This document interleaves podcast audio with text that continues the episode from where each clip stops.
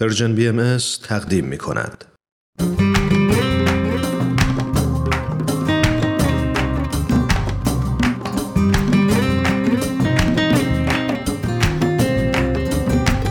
دوستان و همراهان همیشگی برنامه آموزههای نو، سلام من رو هم پذیرا باشید. امروز هم با دو مقاله از وبسایت بهای تیچینگز با شما همراهیم. مقاله اول این برنامه عنوانش هست نقش ثروت در جامعه چیست، نوشته جنا نیکولاس. و مقاله دوم این هفته وقتی مهاجری در میون شما زندگی میکنه، نوشته دیوید لنگس. دوستان ازتون دعوت می‌کنیم تا انتهای برنامه با ما همراه باشید.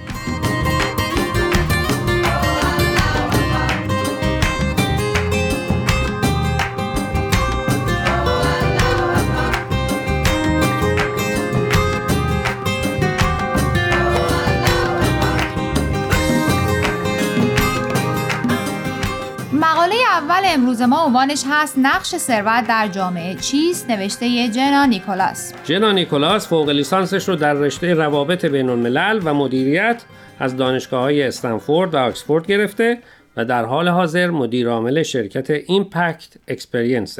میتونی خیلی خلاصه بگی در این شرکت چی کار میکنه؟ جنا سرمایه‌گذارا رو با گروه‌های اجتماعی که به هر دلیل نادیده گرفته شدن وصل میکنه تا با همکاری و همفکری هم راهکارهایی برای کمک به تقویت و تحکیم شرایط اجتماعی و اقتصادی این گروه‌های به حاشیه رانده شده پیدا کنند. برای مثال در یکی از پروژه‌ها مؤسسه غیرانتفاعی ژنا با یک مؤسسه غیرانتفاعی مخصوص هنرمندان و مؤسسه دیگه‌ای به نام کالچر بانک که کارش سرمایه‌گذاری روی فعالیت‌های هنریه مشارکت کردند تا از هنرمندان اون محله و جامعه و فعالیت‌های هنری برنامه ریزی شده برای حل مشکلات اون جامعه کمک بگیرن.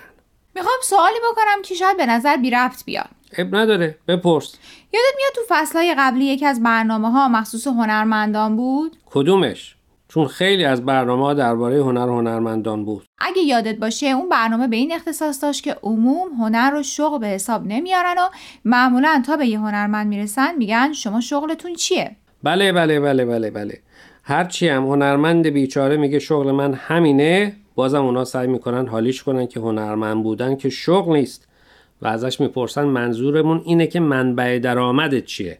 بعدم توی همون برنامه گفتی شاید اگر هنرمندهای بیچاره اکثرشون در فقر از دنیا نرفته بودن، شاید بقیه راجع به هنرمندا اینجور فکر نمی‌کردن. آفرین، چه خوب یادت مونده. ولی میدونی شاید دلیل اصلی که هنرمندا در فقر از دنیا میرن اینه که عموم جامعه فکر میکنن هنر سرگرمیه و هنرمندم مسئول سرگرم کردن بقیه، کسی هم که برای گرم کردن سر بقیه پول نمیگیره.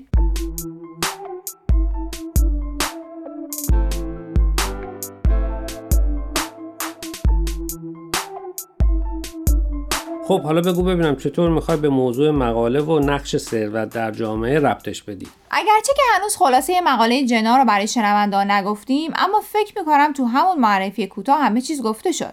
در حقیقت جنا هم ریشه مشکل رو پیدا کرده و هم برای حلش دست به کار شده.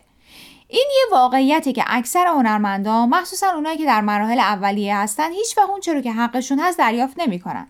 معمولاً یا مجبورن از روی دوستی مجانی کاری رو بکنن یا با کمترین مقدار ممکن. اگر هم کسی بخواد روی تولیدات هنریش قیمت بذاره، معمولاً برچسب تاقچه بالا گذاشتن بهش میخوره. همه جور گله و شکایتی کردی جز اینکه بگی نقش ثروت در جامعه چیه؟ خب جنا میخواد بگه در حقیقت نقش ثروت در جامعه ایجاد فرصت برای اوناییه که به هر دلیلی منزوی موندن. البته منظورش این نیست که بهشون بدون تلاش و زحمت ماهی بدیم. شاید حتی قرار نیست بهشون ماهی گرفتن هم یاد بدیم، چون هر کس در زمینه کاری خودش بیشتر سررشته داره. به نظر میاد منظور جنا اینه که هر دو دسته، یعنی سرمایه‌گذارها و گروه‌های در حاشیه، باید با مشورت همدیگه به دنبال راهکار بگردن. یکی سرمایه داره و دیگری استعداد و توانایی.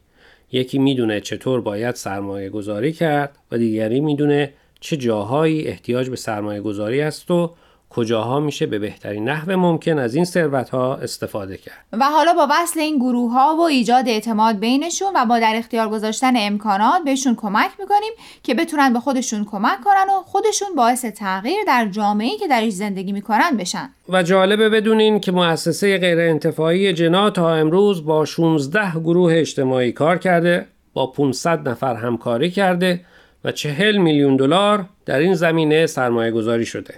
کار خیلی بزرگ و ارزشمندیه. منظور جنا از سرمایه و ثروت در مقالش فقط ثروت و سرمایه مالی نیست.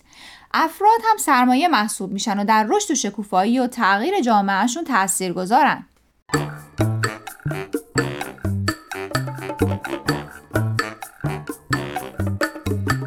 دوستان، قبل از اینکه ادامه برنامه امروز رو بشنویم، میخوایم یک بار دیگه از شما خواهش کنیم که به شبکه‌های اجتماعی و تلگرام پرژن BMS سر بزنید و درباره مقاله ها نظر بدید.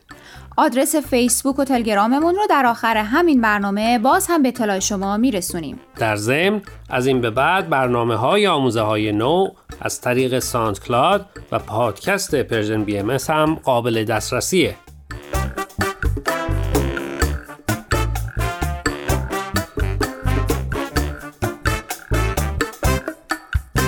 دوستان، امیدواریم از مقاله اول برنامه امروز خوشتون اومده باشه. مقاله دوم نوشته دیوید لنگس هست با عنوان وقتی مهاجری در میان شما زندگی می‌کند. دیوید لنگس معرف حضور شنونده های این مجموعه هست. او برای وبسایت بهای تیچینگز مقاله می‌نویسه و کار ویراستاری مقاله های این مجله رو هم انجام میده. او در مجله پیست هم نقدهایی می‌نویسه. عنوان مقاله‌ای که امروز خلاصش رو براتون میگیم هست وقتی مهاجری در میان شما زندگی میکنن، که اشاره داره به افرادی که در کشورشون به دلایلی مثل جنگ، آزار و اذیت یا به خاطر جنسیت در خطر هستن و تصمیم میگیرن فرار کنن و به نقطه امن‌تر مهاجرت کنن. شاید براتون جالب باشه که طی چند سال گذشته بیشتر از 65 میلیون نفر مجبور به ترک کشورهاشون شدن. این رقم که بر اساس گزارش‌های سازمان ملل متحد جمع‌آوری شده، یعنی 1% از جمعیت جهان یا 44,000 نفر در روز و یا 1 نفر در هر 2 ثانیه. تازه این آمار اونایی رو که به دلایل اقتصادی مهاجرت می‌کنن در بر نمی‌گیره.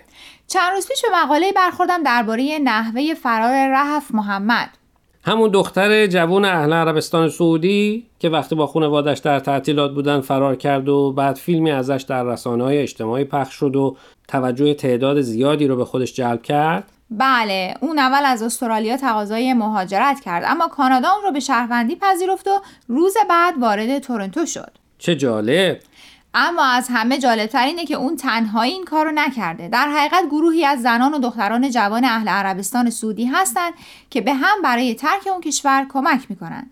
توی مقاله نوشته بود که اون گروه 3 شبانه روز نخوابیده بودن تا مطمئن شن نقشه فرار رهف موفقیت‌آمیز خواهد بود و سالم به کشور مقصد میرسه. ظاهراً اعضای این گروه هم در عربستان سعودی هستند و هم در کشورهای دیگه و از طریق شبکه‌های اجتماعی با هم در ارتباطن. یعنی احتمالاً اکثرا همدیگر رو نمیشناسن اما به هم اعتماد میکنن. دقیقاً همون گروه به رهف میگه اگه میخوای زنده بمونی باید خودت رو نشون بدی، و وقتی رهف فیلمش رو منتشر میکنه اونها در رسانه‌های اجتماعی به اشتراک میذارن و تمام تلاششون رو میکنن تا توجه فعالان حقوق بشری رو به سمت اون جلب کنن. هم ناراحت کننده است و هم تحسین برانگیز. دقیقاً اگه مصاحبه رو نخوندی پیشنهاد میکنم بخونش، خیلی تکان دهنده و تاثیرگذاره. داستان فرار رهف رو که تعریف کردی انگار تموم منظور و هدف مقاله دیوید لنگس رو با شنونده ها در قالب یک اتفاق بیان کردی. بله، دیوید لنگس با آمار و ارقام و اشاره به بندهایی از نظامنامه حقوق بشر توی مقالهش میخواد توجه ما رو به این مهم جلب کنه که وقتی کسی بینمون میاد که بیگانه به نظر میرسه باید با دید متفاوت و باز به استقبالش بریم. فکر میکنم داستان فرار رهف حالا حالاها تو ذهن همه ما میمونه و هر وقت که فرد بیگانه‌ای تو جمعمون اومد مثل تلنگری ما رو به سمتش میبره که بهش خوش آمد بگیم و در جمعمون بپذیریمش.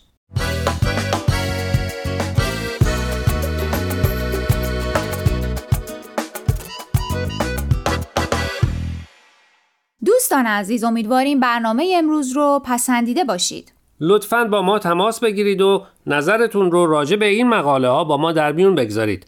آدرس ایمیل ما هست info@persianbms.org. اگر هم موفق نشدید که همه قسمت ها رو گوش کنید یا دوست دارید یک بار دیگه اونا رو بشنوید، میتونید به سراغ وبسایت Persian BMS برید به آدرس persianbahaimedia.org یا تلگرام ما به آدرس Persian BMS. در ضمن میتونید از طریق فیسبوک، تلگرام، اینستاگرام و ساندکلاود Persian BMS به همه برنامه‌های ما دسترسی داشته باشید و برنامه‌ها رو اونجا گوش کنید یا از طریق این رسانه‌ها برای ما نظر یا پیام هاتون رو بفرستین. خب دوستان، تا هفته آینده که به سراغ مقاله‌های دیگه و نویسنده‌های دیگه‌ای از وبسایت bytechings.org میریم، من فرزاد و من پریسا از شما خداحافظی می‌کنیم. خدا نگهدار.